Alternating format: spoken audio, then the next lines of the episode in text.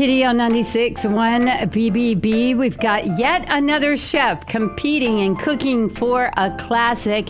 It's Matt Hannon of Ashton's Restaurant. Matt, you've done this before, right? Yeah, we went all the way to the finals last year. Yeah, so you're going up against Bo Peterson in Primal Food and Spirits. Do you know Bo? I don't know Bo, but it'd be fun to get to know him. Matt, tell us a little bit about your journey into the culinary world. Yeah, I've been cooking now for 22 years, so I kind of just kind of fell into it. Something all my, my friends in school were doing in high school, and I just kind of stuck with it. Well, Ashton's has been around a long time, right? I think it opened in 1997 by a couple sisters, Ashley and Quentin Van Camp. And you're pretty much known for supporting the local farmers and ingredients. When I came to Ashton's, they were all about farm to table here, and they always have been. It's really comforting to know where your food comes from. All right, Matt, it's time for you to choose a signature dish from Ashton's restaurant and pair it with a piece of music. What you got? Well, we just rolled out our new menu this weekend, and we put on a um, Sloppy Joe steam bun,